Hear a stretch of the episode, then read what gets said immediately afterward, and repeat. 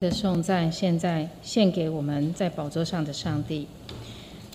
让我们一起来攻读上帝的话语，记载在新约圣经的彼得前书第三章十二到十六节。我来起，会众来应。第十二节，因为主的眼睛看顾一人，主的耳听他们的祈祷，唯有行恶的人，主向他们变脸。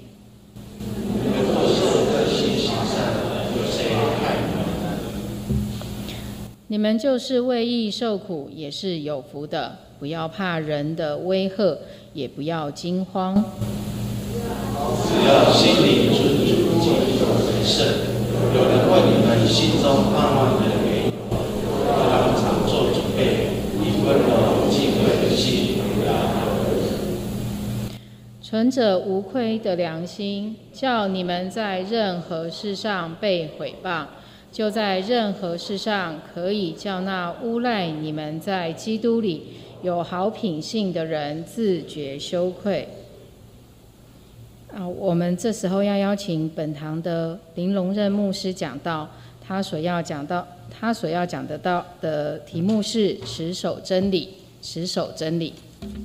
亲爱家人，大家平安。我们要进入神的话语之前，你跟你后面的人一起祝福说。跟你敬拜神就是一种幸福。我们一起来做个祷告。亲爱父神，谢谢你的恩典，让我们经历了许多的考验，在疫情当中，看见了自己，也看见了别人，看见自己的软弱，也看到别人的刚强。当我们重新回到你面前的时候，我们看见了原来神就与我们同在。不管在任何的境遇当中，我们知道有神与我们同行，也让我们有休息，可以回到神的教会，让我们的灵得以放松，让我们单单的仰望你，也让我们在这个时代当中继续持守信仰，直到你再来日子。耶稣，谢谢你，我们这样祷告，奉耶稣的名，阿门。每个人人生当中都会遇到一些坚持的事情，有人坚持真理。有人坚持是非对错，更有些人坚持自己的信仰立场。不管外在的环境如何改变，我依然的相信神掌权。我们今天可以回到神的面前来敬拜他，有一个好的地方来荣耀归给他，是因为我们相信在过去的年日当中，神依然与我们同在，让我们在面对很多的考验，尤其在疫情考验当中的时候，我们的心依然自在。因为我们相信神掌权，神的带领跟保守，让我们可以一次一次的经过生命的考验，坚持成为每个人在走这条人生道路当中非常重要的一件事情。在一九六八年墨西哥的奥运会当中，最后一场的比赛叫做马拉松比赛，有一位来自东非坦桑尼亚的选手叫阿赫瓦里。他被称为当时奥运史上最完美的垫底者，那你就可以知道他是整个马拉松比赛最后一名，因为在跑的过程当中的时候，他发觉他受伤了，他肩膀受伤，甚至右膝盖整个的位移，伤势非常严重。马拉松的医生就跟他讲说：“你放弃这场比赛，因为你无法。”继续跑，因为你肩膀受伤，膝盖也受伤。这场马拉松的比赛当中，你根本就无法赢。可是这个东非的选手，坦桑尼亚的选手叫阿赫瓦里，他对医生讲了一句非常重要的话。他说：“我还是要把整个马拉松的比赛给跑完，虽然我肩膀受伤，虽然我的膝盖已经位移，虽然我可能无法。”完成整个比赛，但是我还是继续要走，继续要跑，因为我的国家送我来到这个地方，不是为了开赛，而是为了完成比赛。这句话影响了当时很多人。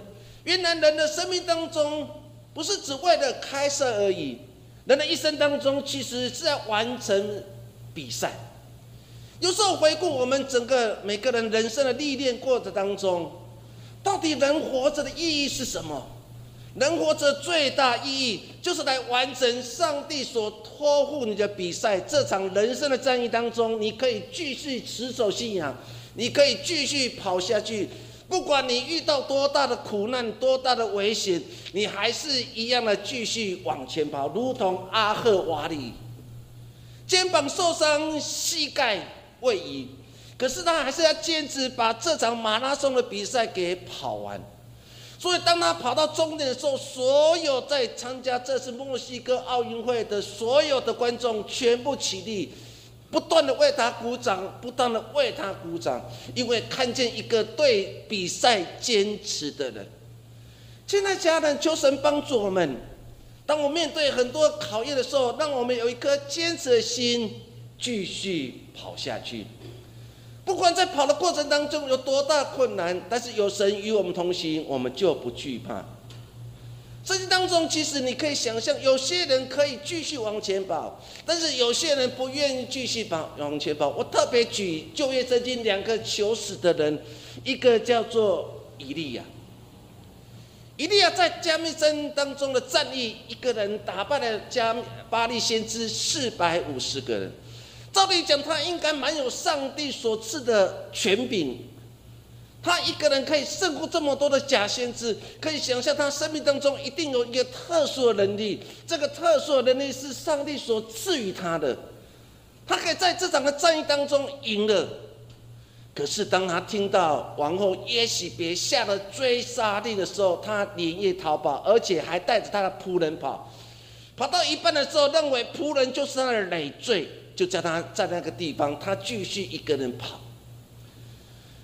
他不断的跑的过程当中，他越来越觉得信息，他越觉得我真的可以完成这样任务吗？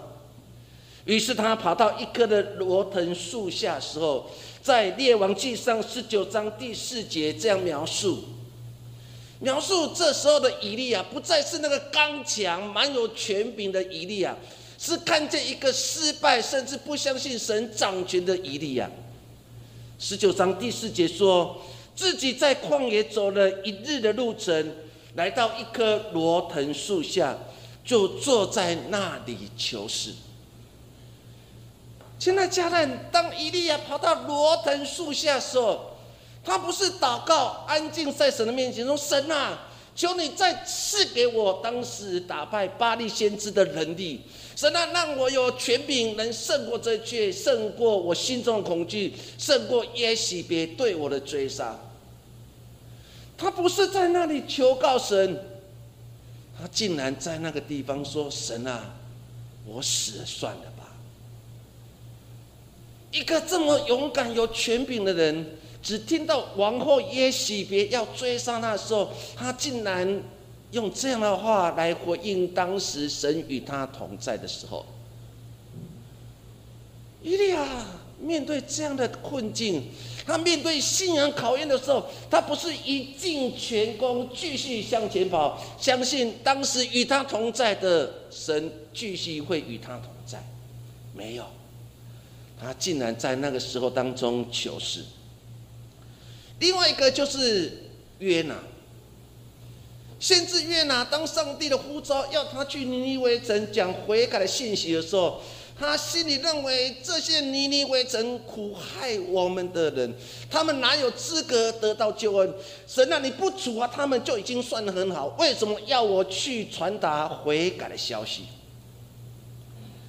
神还是让他去，可是他往另外方向逃跑，最后在大鱼肚子里面三天三夜之后，他又认罪悔改，他又继续往前行。可是，当他听到了尼尼微城的人已经知道认罪悔改，他竟然心里非常的不舒服。他认为神已经违背了当初与他之间的约定。他一个人跑到城外，在那个地方当中，他的心非常厌烦，因为天气非常炎热。上帝让他有一棵树让他成长，但是一只虫就把他树叶给全部吃光了。这时候，约拿书第四章第八节，约拿竟然这样说：“神啊，我死了，比活着还要好。圣经没有在整个约拿书当中做一个很大的注解，到底这件事情到最后如何解决？但是我们透过约拿整个故事当中，让我们感到的非常难过一件事情，就是一个这样被神所塑造成为先知人，他竟然无法一尽前功来完成神所托他使命，他无法去传达悔改信息，只因为他所讲的让他觉得说神啊，为什么？为什么这件配得拯救？他只是因为自己，因为自己太炎热了，那棵树枯萎了，他就埋怨神，认为神不与他同在。在整个信仰的历练当中，你看到了约拿没办法好好的去走完神要他走的呼召之路。我们今天在每个人生的历练当中，我们是不是可以跑完神？给我们的人生的路，还是我们就在半路上面逃跑了？我们在做有些读书的，有些是在工作的。我们不管在读书、在工作的过程当中，其实我们面对很多的考验。那个考验就是上级所交代的任务，老师所交代的功课，我们可以用心去读，或是用心去做，甚至神所托付了我们使命，我们真的可以去完成吗？我最近去参加。马街牧师孙女的埋葬礼拜，因为他在加拿大过世，所以我们后来在马街墓园立一个碑来思念他。我们看到了马街牧师他们一家三代，他们来到台湾，他们最后把他们自己的遗骸也站在台湾。他们只是要跟所有住在台湾这块土地的每一个人讲说，在我的信仰历练当中，尤其当马杰牧师走到人生的尽头，他得到后海，他知道神要召他回天家的。他写了一首诗，其中有一句话说：“我一生的欢喜多在这里。”他把一生都放在台湾这块土地人民的得救上面，他一个人静静跑，一继续跑，跑到他人生的终点当中，他竟然用欢喜的心说：“神啊，我一生的欢喜就在这个地方，就在台湾这块土地里面。”我们看到历代的宣教师，他们来到台湾，葬在台湾。只是要跟我们讲的一个很重要的信：信仰不是半途而废，信仰就是当我面对很多的攻击、很多的难处当中的时候，我们还可以继续走下去。尤其在这疫情的过程当中，有这人开始觉得信仰面对挑战，但是有些信徒知道神与他同在，不管任何状态当中，他依然的持守信仰。在这场细菌的大战当中，亲爱的弟兄姐妹，你的信仰立场又是如何呢？你真的可以走完上帝要你走的这条人生路吗？保罗在写信给哥哥林多教会的信的信当中，他讲了一句话来描写他自己在传福音的过程当中很多的难处。他如果从那难处当中可以重新站立起来。因为他知道神与他同在，于是，在更多前书第九章二三节到二十七节当中，保罗说了自己心中的一段话，他把他自己要讲的话很清楚的对当时的更多教会的信徒讲说：，凡我所行的，都是为了福音的缘故，为了与人同得这福音的好处，岂不知在场上赛跑的多跑？但得奖赏的只有一个人，你们也当这样跑，好叫你们得到奖赏。凡教力争胜的诸事多有节制，他们不过是要得坏的冠冕，我们却是要得不坏的冠冕。所以我奔跑不像无定向，我斗拳不像打空气，我是攻克己身，叫声服我。恐怕我传福音给别人，自己反被弃绝保罗很清楚的说，他在走这条福音的路，他原来是一个压迫基督徒的人，因为他对当时的犹太教的领导阶层说：“给我文书吧，让我有权柄到每个地方去压迫基督徒，去残害基督徒，去抓基督徒。”过去的他是这样的人，以抓基督徒为乐。在大马色路上，他的生命一百八十度改改变，因为他遇见了主。他知道今天开始的每一天，他是为了主耶稣基督活着。所以，当他写信给更多教会当中的时候，他只有讲两件事情：说我一生只做这两件事情。第一件事就传扬耶稣基督；第二个就是十架的救恩。他对更多教会讲了他自己心里的一段话：说我们奔跑，我们在走这条信仰的路，不是没有定向；我们打拳不是打空气，因为他知道他一生为主而活着。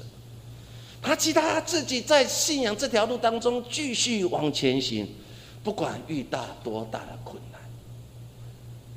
我们今天所读的《彼得前书》第三章，《彼得前书》的作者叫彼得，原名叫西门，后来主耶稣把他改名叫基法。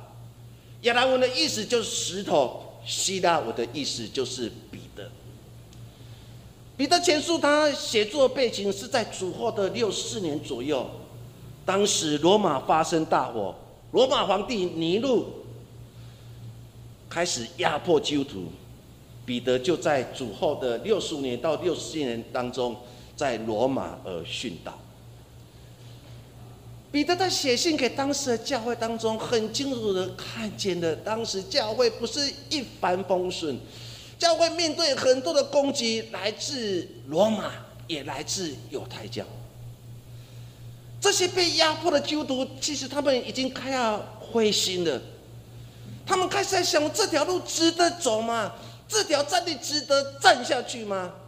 我人生的战力真的可以依靠着主耶稣基督的能力吗？他们信仰面对空前大的危机。彼得知道这件事情，就在安慰他们、鼓励他们。他勉励每个受苦的基督徒。要受苦的心智，存谦卑顺服的心，用信心来度过在世上的每个日子，直到主再来的时候。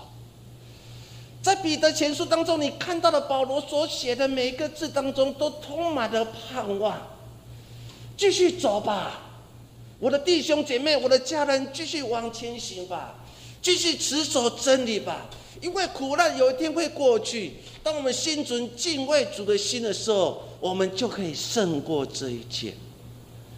好，去读彼得前书、彼得后书，你可以看到一个基督徒在面对信仰的难题当中，如何继续往前行。通过这段经文当中，我要跟大家分享两件事情。第一件事情就是心尊主为大。彼得前书第三章十四节到十五节这样这样说：你们就是为义受苦，也是有福的。不要怕人的威吓，也不要惊慌，只要心里尊主基督为圣。有人问你们心中盼望的缘由是什么，就要常做准备，以温柔敬畏神的心、敬畏的心回答个人。彼得在这个地方很清楚知道哦，我们会受苦，人生在世都会受苦。有时候想想，我们的脸其实就是一个很标准的苦字。从过去的生活当中，我们都认为自己就像有一个过世的影星，叫做抠尾料。我们都认为我的人生是抠尾料，我都认为我的人生是一常的苦。但是信仰告诉我们，我们的生命不是靠为料，我们的生命是靠 a key。我们可以在一个苦难当中，靠着主耶稣所加添给我们力量，我们可以重新站立起来。因此，彼得勉励所有信徒说：“我们受苦是为义受苦，这样你们是有福的。说不要怕人的威吓、恐吓的语气，也不要心里惊慌。”要心里尊基督尊基督为圣，更简单来说，彼得在讲说心里尊主为大。当我们心里尊主为大的时候，我们相信我们是与主同受苦。当我们与主同受苦的时候，我们同样的也会与主同活。我们相信苦难有一天过去，但是苦难加在我身上的痕迹，不是一个苦难的痕迹。而是一个得救的痕迹，荣耀的痕迹。现在家人，苦难加在你身上，或是处处都是伤痕。但是我要再次跟弟兄姐妹一起勉励说，那不是一个苦难的伤痕。那一个是荣耀的伤痕，因为你为了义受苦，你为了福音受苦，你为了传福音遇到很多的苦难，甚至你遭受很多人对你的讽刺的话，这些烙印在你身上，不是一个苦难记号，而是一个荣耀记号。有一天，当我们回到神的面前的时候，神要从你身上看见是荣耀记号，还是你自觉羞愧的记号？保罗就用这样的心来勉励当时的教会，因为他们知道，他们面对前所未有的恐惧、害怕、苦难。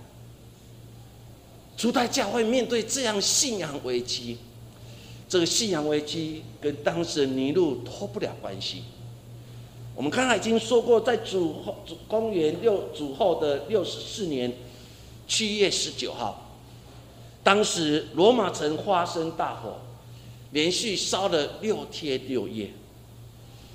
当时罗马的居民都相信是当时罗马皇帝尼禄纵火。尼禄为了消除百姓对他的怀疑，于是就把纵火的罪推到基督徒的身上。他们用很残酷的手段去对待基督徒，来刑罚基督徒，把基督徒都抓起来。有些基督徒绑在一个石柱上面，然后全身浇了桐油，等到晚上竞技场比赛的时候，就放火烧石柱上面身上淋着油的基督徒，成为人的火把。不仅如此，更残忍手段，就让这些基督徒穿上兽皮的衣服，让他们看起来很像野兽。然后就在金日堂当中，就把这些基督徒全部推出去。他们养的当时最残忍的猎狗，猎狗一看到身上穿的兽皮的基督徒，他分不清楚是人或是动物，他只看到身上有兽皮，于是所有猎狗就一哄而上，就把基督徒在那个地方全部撕裂咬死。坐在竞技场上面，罗马人就说：“好好好好，太刺激了，太刺激了。”亲爱的家人，你回想当时的罗马时代当中，有些基督成为人性的火把，有些基督成为兽皮，被猎狗当时咬死、撕裂。亲爱的家人，你是当时的基督徒，当你知道。昨天跟你一起赞美神的，如今死在竞技上，而只是如此残忍的状况。你的亲朋好友就被绑在石柱上面，到了晚上被放火焚烧，成为火把。每个救徒的心都碎了，他们不断的在问神说：“神为什么？”我们是你忠正的信徒，我们一尽全功在信仰这条路，我们从来没有离开你。甚至当他们说你们信耶稣，落日你否认耶稣，我们立刻把你释放出去。可是我们没有，我们还是继续持守下去。可是我们却面对了我们亲人被放火焚烧，被列国给咬死。神啊！为何会为何我们要面对这样的伤痛？彼得知道吗？彼得知道，心里难过吗？难过。于是他写信给当时的教会当中，我我们都是为义受苦的，我们都是有福的。在信仰这条路，我们只能这样做，就是心里。尊主，和本圣经说，心里尊主基督为圣。更简单来说，就是心中尊主为大，就是让神在我们心中居首位。我们学习过一个敬畏主的生活，自然我们的生命就不一样。有时候我们常常在想，到底人从我们身上看见什么？是看见那个信心？看见了爱心，看见了毅力，还是在看我们在走这条信仰的路当中的时候，不管任何的考验，我们继续还继续往前行。尤其在这个疫情的过程当中。我们看见了很多弟兄姐妹无法来到神的教会，但是时间一到，他们就准时坐在他们自己的客厅上面，打开的手机，打开的电视，聆听神的话。在这条信仰的路当中，我们经历了三个月无法敬畏神的日子，但是透过线上敬拜，我们依然的心存敬畏上帝的心。现在弟兄姐，我们经历了前所未有的苦难，但是我们也经历了前所未有的上帝给我们的祝福。我们经历了三个月，我们依然今天回到神的面前来敬拜他。原来开始知道，原来敬畏神是如此的幸福一件事情。过去的教会的生活没有感受到苦难跟压迫，但是如今我才知道，敬畏神原来是如此的幸福。彼得如何勉励这群受苦的基督徒？跟他们讲说：你们心中要尊主基督为圣，你们心中要尊主为大。尤其当我们面对压迫或信仰选择的时候，我们到底要选择什么？我们可以继续选择忧虑，因为我们看不见尽头。虽然我们现在疫情控制的，什么时候结束不知道，什么时候我可以去澳洲玩我不知道。什么时候我可以跟我在远方的亲人可以拥抱在一起，一起吃个饭，一起敬畏神？不知道。到底我们的焦点放的放在哪里？我们的焦点常常放在很多的忧虑上面，但是基督徒，我们的焦点还放在敬畏神的身上，敬拜神的身上。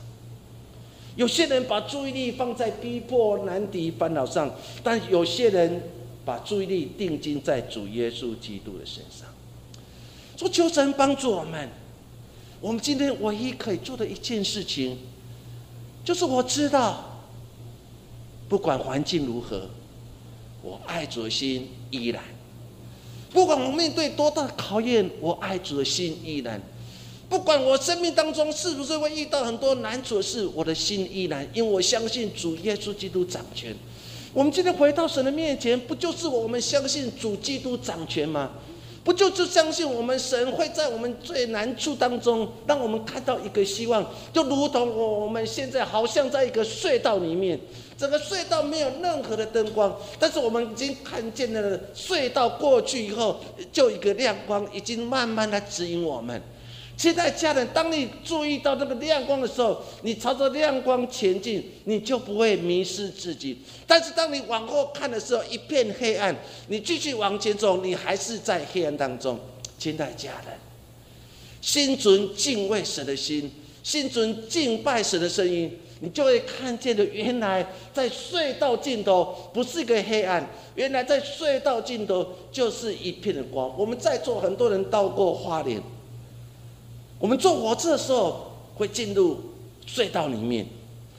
当我们进入隧道里面，若是火车上没有任何灯光，隧道也没有灯光，或许我们会感到恐惧。但是我们相信，这个火车继续往前开，就会看到了光。信仰就是如此。当我们愿意继续往前走，当我们愿意定睛在主耶稣基督的身上，我们相信有一天我们会看到光。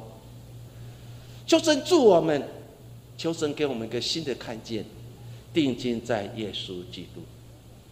希伯来书的作者在写了一段话，在十二章的第一节跟第二节，我们一起来读。我们既有这许多的见证人，如同云彩围着我们，就当放下各样的重担，脱去容易残裂我们的罪，存心忍耐，本那摆在我们前头的路程。仰望我们信心创始成终的耶稣。希伯来书的作者让我们有一个新的感受，说你要定睛仰望在主耶稣基督的身上。彼得的看见不就是如此吗？对，苦难还没有离开。你若压迫一天比一天强，基督徒殉道故事一天比一天的多，但是彼得再次勉励他们：信仰跌倒了，站立起来；再跌倒，再站立起来；再跌倒，再站立起来。我知道有一天我会走到尽头。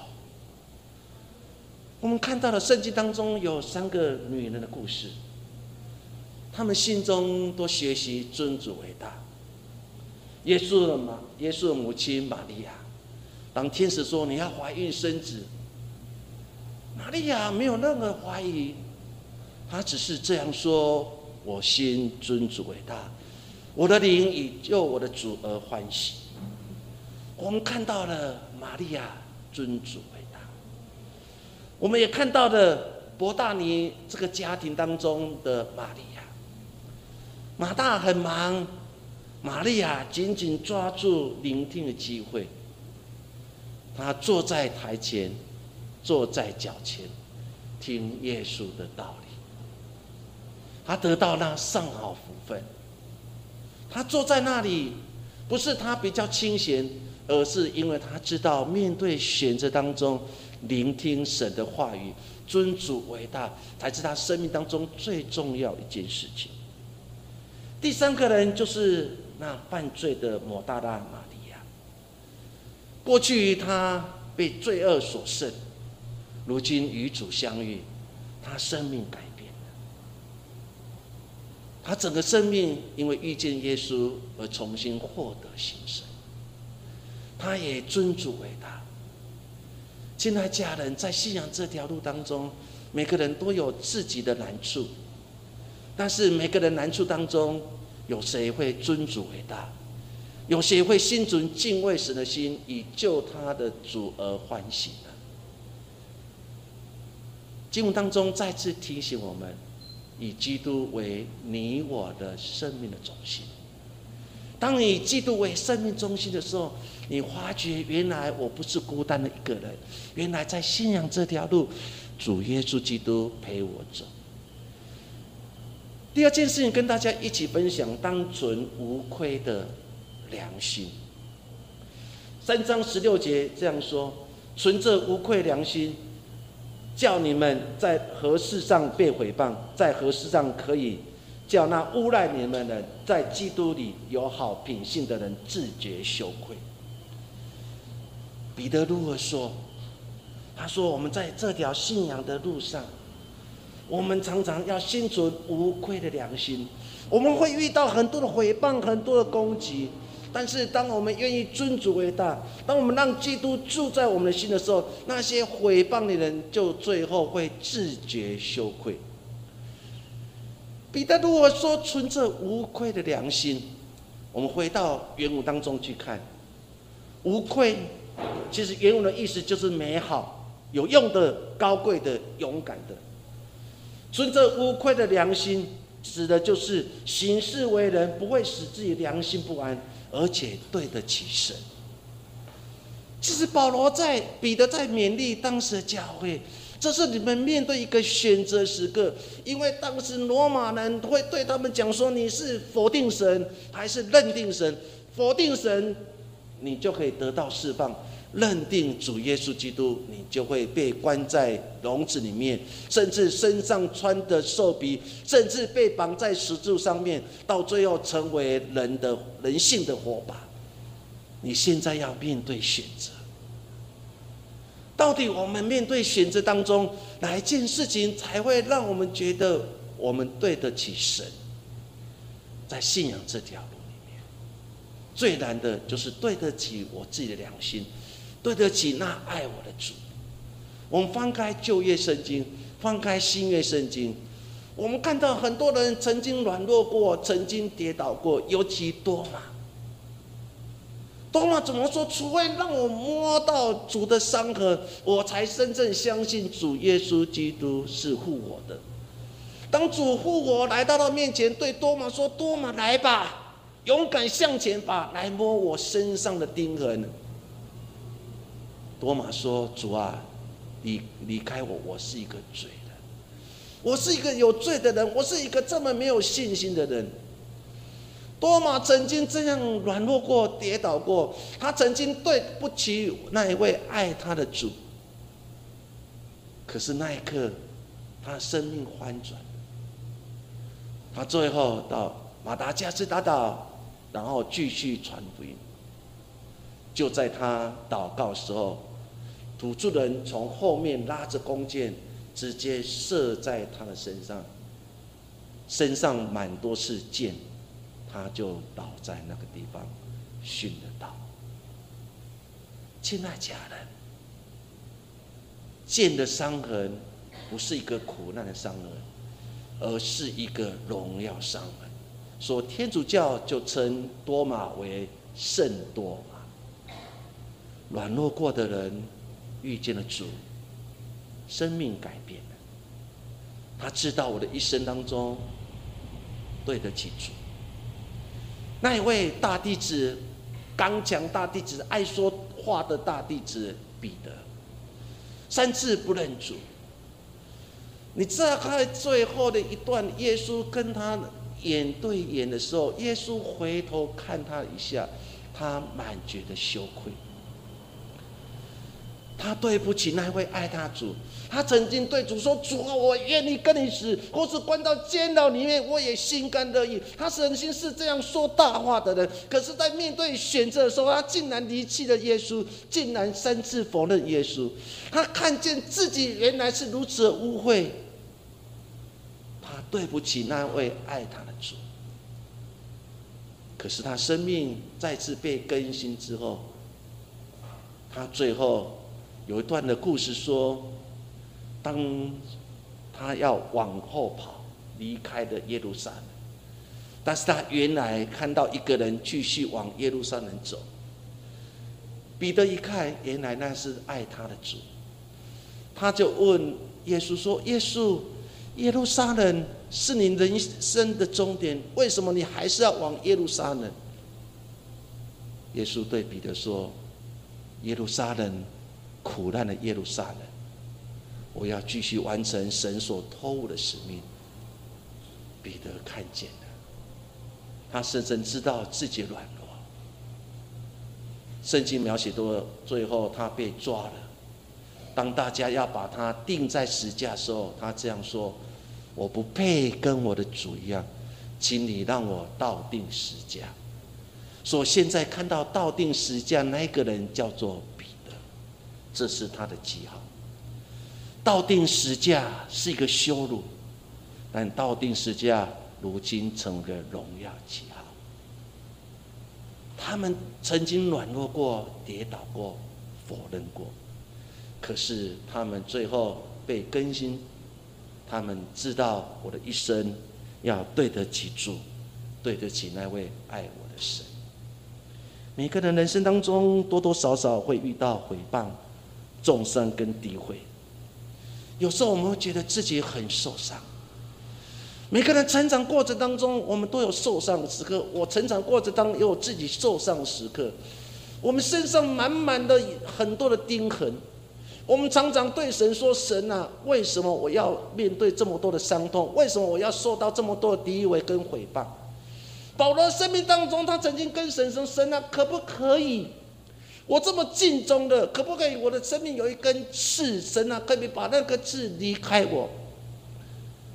但神没有答应他，神没有答应保罗的祈求。最后保罗知道，我要靠主而刚强，因为主的恩典够用。亲爱家人，或许毁谤是一个钉痕，或许重伤是一个钉痕，或许诋毁是一个钉痕，都让我们成为一个受伤累累的人。有时候来教会生活，我们常常会成为自己很受伤。我这么多那么真的服侍，为什么还是有人射向我的心？我会觉得很受伤，但是我们忘记了，原来在人身上。你看到是受伤记号，但是在神的身上，你是一个荣耀记号，因为有一天这个荣耀记号会带领你进入永恒的国度里面。现在家人，我们生命的过程当中，不就是因为这样的心吗？所以我们才继续持守信仰，直到主再来时刻。说求神帮助我们，诗篇的诗人，他也曾经很多的伤痛。诗篇四十二篇第三节，诗人怎么说？他说：“我昼夜以眼泪当饮食，忍不住的对我说：‘你的上帝在哪里？’”到了第四节，诗人又说：“我的敌人怒骂我，好像打碎我的骨头，不住对我说：‘你的上帝在哪里？’”诗篇四十二篇当中不断的强调一句话，就是有人在讽刺他，对他说：“你的上帝到底在哪里？”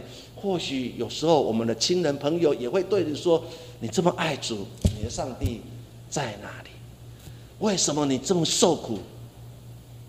为什么你生命当中有那么多的苦楚？”很多人也在对我们说：“你的上帝到底在哪里？”宋朝有一个。很著名的官叫做宋弼、富弼。他年轻的时候很有度量，很多人骂他，他充耳不闻。他只是专心做这项的事情，好像什么没有听见。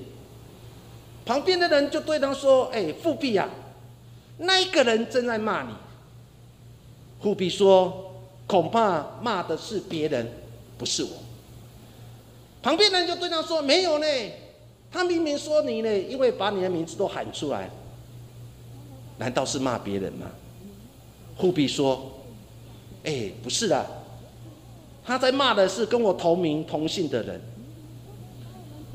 骂他的人忽然听到这句话的时候，就觉得很羞愧。我很喜欢复辟这个故事，因为提醒我们信仰这条。”我们听到不同的声音，信仰这条路，我们常常会成为一个受伤甚至伤痕累累的人。我们在走，好像觉得神离开我，但是不要忘记了，神没有离弃你，因为神与你同在。你是勇敢的继续往前走，你会看见原来不是黑暗，而是光明。诗人走过之后。他在四十二篇第十一节，他说了自己心中的一段话。他说：“我的心啊，你为何忧闷？为何在我里面烦躁？应当仰望上帝，因我还是要称赞他，因为他是我脸上的光，是我的上帝。”大家来问他说：“你的上帝在哪里？”诗人没有被打倒，他更相信上帝与他同在。于是他自我安慰说：“我的心啊，你为何忧闷？为我在我里面烦躁？你应当仰望神啊！你继续持守你的信仰，继续往前跑，因为神就是你的荣光，他就是你的上帝。求神祝我们每位家人，在这个是非不明年代当中，我们基督徒其实就整个社会的良心。虽然这个时代当中不太有信仰的逼迫。”但是这个时代当中，有的是，还有谁继续持守真理，继续跑下去呢？求神帮助我们。很多事情伦理道德问题，我们无法无法找到答案。到底我们的信仰立场又是如何？我们不知道。尤其在面对很多人性化问题、自杀问题。甚至很多同性的问题，很多问题不断的困扰如今的基督徒，甚至包括打疫苗。有些人认为说，我是一个无疫苗主义者，因为我身上有神所赐的荣耀，我身上有免疫力。每个人都有自己属灵的问题、伦理的问题，但更重要的，面对信仰的坚持的时候，你可以继续坚持下去吗？你可以坚持这本圣经所教导你的真理，在这个动乱不安的时代当中，你还可以继续持守下去。当你听到很多人对你否定的时候，你还可以原谅他吗？当很多人不断的把箭射在你身上的时候，你还是不在意吗？你可以继续持守真理，直到主再来时刻。求求神帮助我们，我们今天所面对的是一个真理的时刻，那个真理。靠的是你跟我是不是继续持守下去？求神助我们，求神帮助我们。我们再次来做个祷告。亲爱的父神，求你帮助，求你怜悯，求你恩高。这时代有时候很多不一样声音，让我们心慌的。这时代当中，很多人就把箭射在我身上，我心慌的。这时候，很多人在否定我的成长，否定我所信的神，我心慌了。面对疫情的攻击，我的心也慌了。我们不断的在问神，什么时候可以解封？疫情什么时候可以过去？有时候，当我面对很多的攻击、苦难临到我身上，我的心也慌。我已经缺乏当时那些初代教会的信徒，在面对那么多压迫的过程当中，他们依然的走下去，成就了今天台湾的教会。主啊，我们今天每个弟兄姐妹来到面前，其实我们也承担这样的责任。若我们这一代的信徒，我们放弃了，我们有一天回到神的面前，如何见证的神荣耀的人，也帮助我们这一代的信徒，在面对这么多想不到的苦难的时候，我们依然的持守信仰，坚持真理走下去，因为我们相信神继续掌权。神的权柄依然存在，会带领我们经历人生当中的石英高谷。我们可以来到上帝所赐的青草地上。主，求你将你的平安赐给我们，让我们有信心，在坚持真理的时候，当我们心慌的时候，平安就进来；当我们心烦闷的时候，平安进来；当我们对未来感到害怕的时候，平安就进来。耶稣，谢谢你。祝每一个坚持真理的人，在信仰这条路当中，越走越稳固，越走越幸福。耶稣，谢谢你，我们将祷告奉耶稣的名，阿门。好，我们起立。